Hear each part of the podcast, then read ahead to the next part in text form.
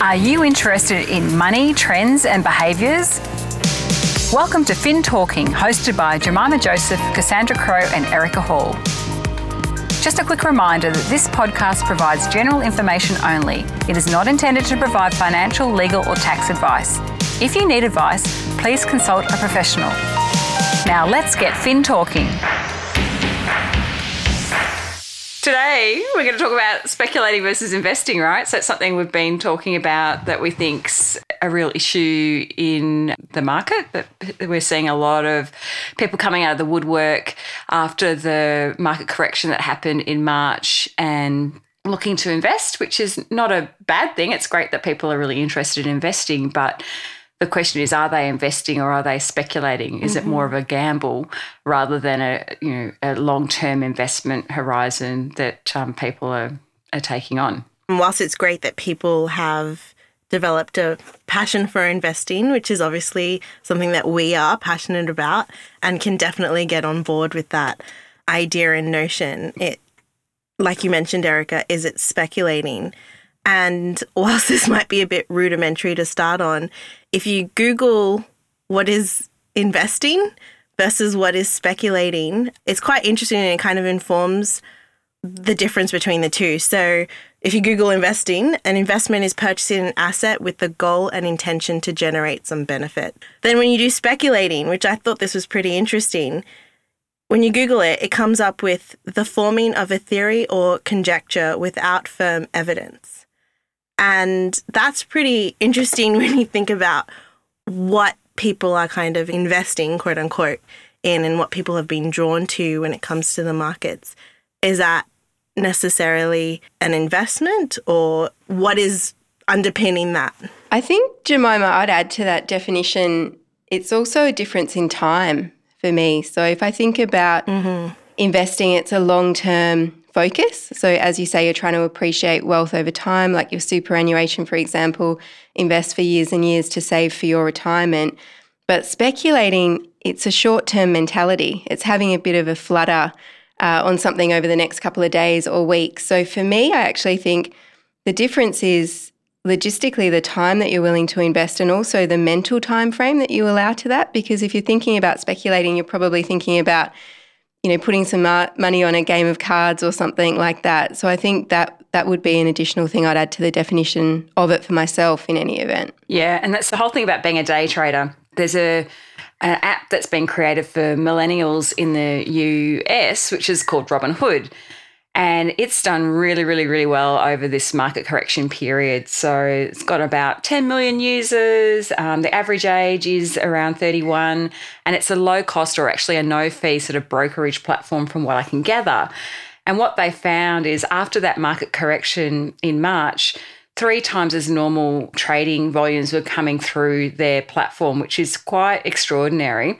But it's not just in the US, it's happening here in Australia too. So, CommSec, which is the dominant sort of market player here, they have experienced you know, some of the busiest days that they've ever had in their 25 year history. The busiest trades that they'd ever received prior to this March April period is around 90 to 100,000 trades in the, the peak days.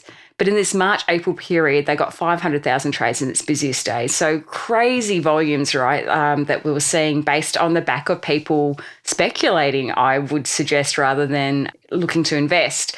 And I think the other thing that I heard, but I haven't been able to actually verify, is that one of the most Googled terms was how do I invest in the stock markets during this period? But that would kind of corroborate what we're seeing from a CommSec trading volume perspective. I think the Robin Hood example that you gave, Erica, is absolutely fascinating, particularly when you dig into it. And I know it is a US focused app, but as you say, we're seeing the same behaviors and outcomes in Australia because Robin Hood, as I understand it, has been advertised predominantly on TikTok, which is a platform, a video platform for everyone, but largely for a lot of millennials. So it's really targeting in on a younger generation. And the average account balance on Robinhood is only a few thousand. So to me, that is a little bit of a tricky situation in that we're encouraging young people without any form of education or advice. I don't think Robinhood offers any form of advice. I don't think you need a license to trade on Robinhood. You just need to be over 18. So I think this brings a lot of questions around the behaviors that we're encouraging because I love that Robinhood is it's disrupting, you know, it's a fintech unicorn, it's it's really innovating, but it's encouraging people to put money on the stock market without much education or understanding from what I can see of what they're actually doing and encouraging that short termism. So I think that's a really interesting example um, that you mentioned. I guess I just sort of think about Robinhood and wonder the name's even interesting. Is it going to live up to the legend of Robin Hood? About isn't that the whole story of taking money from the rich and giving it to the poor? Is that what this app is trying to do? I'm not sure, but it's a great example. great example, Erica, I think. Look, and I do think they're well intentioned. They do try to have a whole lot of educational materials. I, I, must admit, I found it quite amusing. I don't know if that's fair or not, but um, for example, you know, what is an index fund? And they had this, an index fund is like a mime. Yeah. I was like, wow, I've never heard of an index fund described as that before. So they're really trying to sort of um, appeal to that sort of um, millennial yeah, unsophisticated investor yeah. and trying to help them, you know, get the broad basic yeah. concepts. But you're right, it's probably not enough to then go in and start investing.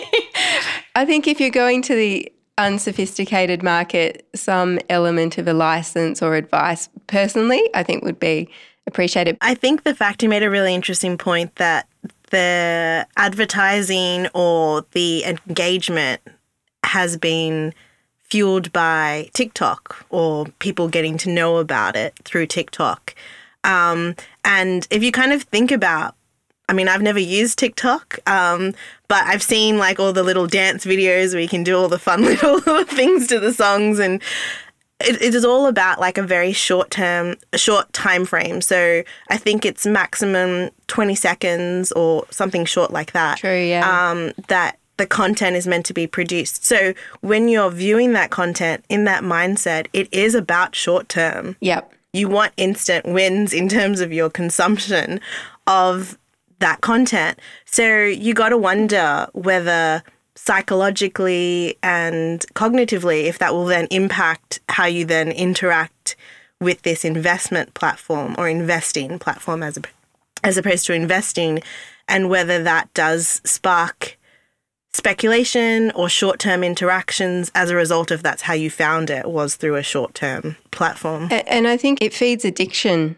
as well, which is the thing that worries me. I think it's very easy to get obsessed with things. We're all guilty of it. And that type of uh, application reach through those types of mediums, I think, can potentially encourage some form of addiction, which is really quite frightening to think that young people, particularly, that maybe aren't as financially literate as we would like could be facing that type of addiction. It's just the same as, you know, drinking too much or something like that, or buying too much fast fashion. There's consequences, and I just am not sure there's enough communication around those consequences. Totally. Look, and I think the other thing is that there's definitely been quite a lot of momentum. So, what happened is after that downturn, the market has bounced back pretty strongly, despite what, you know, when you look at the fundamentals, you sort of scratch your head and say, well, well why is that? And then you have a look at the sort of stocks that are being bought on um, the Robinhood platform, for example. And, um, you know, some of them are, are pretty sort of dubious in terms of their um, financial strength. And look, to be fair, look, I don't invest in direct stocks myself. I'd much rather invest through a professional fund manager. So for me, I think that that's where I'm going to get the best outcome. So I'm not out there stock picking. So it's definitely not an area that I sort of spend a lot of time in. But I was just having a look at some of the the stocks that are being bought, and I thought I'd pull out one which was Tesla. um, so apparently, it's quite popular with the the Robinhood uh, traders and um, just having a look at the the history of what's been going on there. And so, um, as you know, I'm on Twitter, and I find Twitter really fascinating. I, I, sort of don't often comment myself, but I do watch it, and I do find it really interesting to see those conversations. And so, Elon Musk, who is the CEO and founder of Tesla, he's quite um, quite prone to tweeting. he's not shy. And um, on May 2nd, he tweeted Tesla stock price too high, in my opinion. And at that point in time, the price of the Tesla shares were $701 per share. and so it did have an impact. The next day it fell about 10%. People were pretty cross with him on Twitter saying, you know, you cost me money. What are you doing? But fast forward to today, and we're like in late July now when we're recording this. Um, Tesla stocks were one thousand five hundred ninety-two dollars per share. Wow! So more than double. And the irony is, Tesla's not even in positive earnings territory, so you can't even calculate a price earnings ratio for the stock.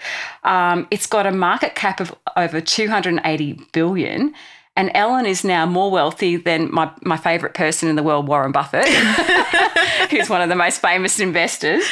And it just kind of, you just scratch your head. So you've got the founder saying, hey, when the price was you know more than half what it was, he still he thought it was too expensive.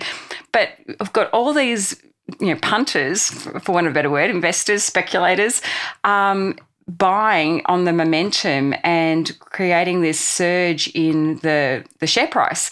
And now they're saying, oh, it's gotten so large, it might actually be um, included in the S and P 500 index, and so that that created wow. another surge. So yeah, all these behavioural things that are going on in terms of you know, then you're on Twitter, you're talking, everyone's talking up their their wins, and that mm-hmm. look, the momentum has been undeniable, and so that people that have been speculating have probably done quite well but it's then actually giving them a lot of confidence that perhaps is not warranted. And there's this thing called the Dunning Kruger effect. And what it um, basically um, calls out is that the more incompetent you are, the less aware you are of your incompetence. Oh dear. And so people can progress up really wow.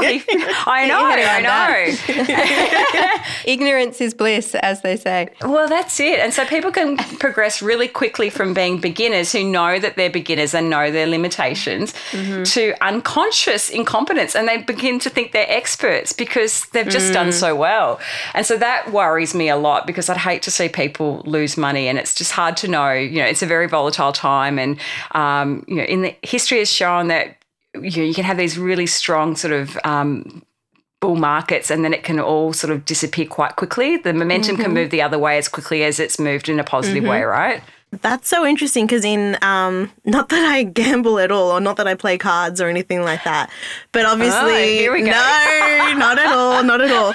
But like um, you know that concept, beginner's luck. I think we've all at yes. some point played or had a dabble at poker with friends with no like not really betting anything, and then you know if you do win one game, you think, wow, I'm like the next poker player legend ever to see the world and then you Shark. take on yeah totally and then you know even with that you take on oh you know i can you know whatever it's called like bluff or you know take on bigger bets because you've got that notion that well with the first one with no understanding i did so well you yeah. know can do that again and that kind of is your point or you don't do well and then you double down because you think if you have another go you'll make that back. And then it's again this sort of vicious spiral of putting money into something where you have no understanding and the probability of making it rich from that, I would say, is potentially quite low without a lot of luck. So, mm. yeah, it's that that doubling down angle. I think is um, quite frightening as well. That's how people get into real trouble. I think. Also, the other thing you're touching on there potentially is um, a little bit of confirmation bias in terms of yeah, you actually will seek out information that backs up your point of view. So, for example, if I'm invested in Tesla, I'm just looking at all the stuff that says Tesla is, you know, is going to double in price or it's going really well or it's going to be included in the S&P 500 it's going to be the index it's going to the price is going to go even further. Rather than reading the information that sort of says well maybe Tesla's stock price is a little bit high and um, maybe there's some risks to the downside I'll ignore that I'll just focus on the positives like yep I'm in the right thing. I'm you know this is where I should be and here's the information that backs up my point of view. So that's sort of like the confirmation bias.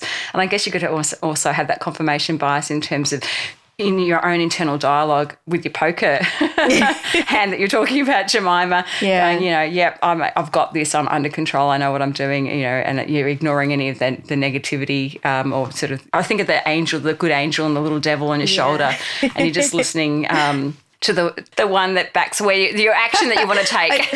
Angel only, yeah. That's it. The thing that is, I think, even more of a concern now is how we're getting information. And if people are thinking that you can get information and insights around company earnings, investing through mediums like Facebook, you know, different social media platforms that where the algorithms are kind of designed to reinforce a particular trend that you are following or a particular way that you kind of think based on your clicks, you could be feeding that confirmation bias because you could just be unintentionally seeking Absolutely. out views Yeah. that support your original view.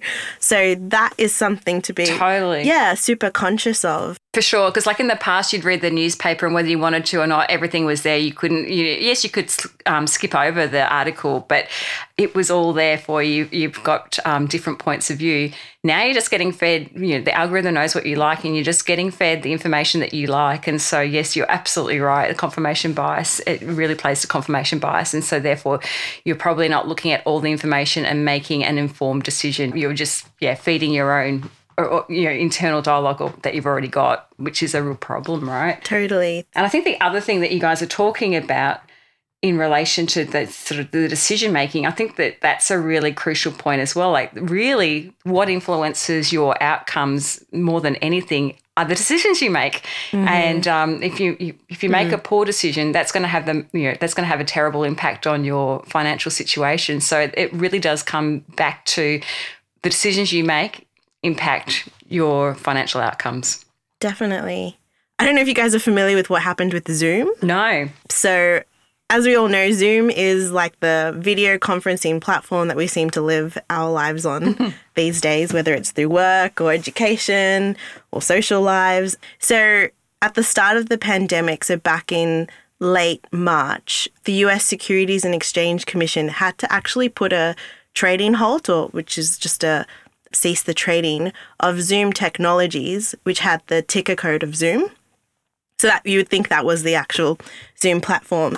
And they actually cited the reasons for this is because there were concerns that investors had confused that stock with the NASDAQ listed issuer, Zoom Video Communications, which was the actual real Zoom. Oh.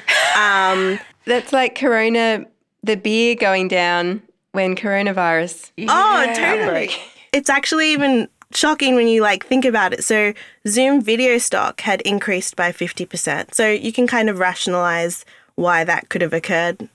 Significant usage of their platform, that kind of makes sense. But Zoom technologies, which had nothing to do with the video platform, during that same time period had risen by 240% before it was suspended. So the share price went from $3 to $20 in a month. And for Zoom Technologies, there had been never any public disclosure around the finances of that company, fundamentals. its operation since 2015. So what people were actually just buying was the thought that they were getting into Zoom. It's all in the name. Wow. All in the name.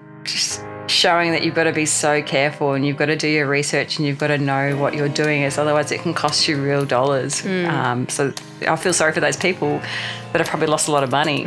Um, and well intentioned but w- what a terrible learning experience for them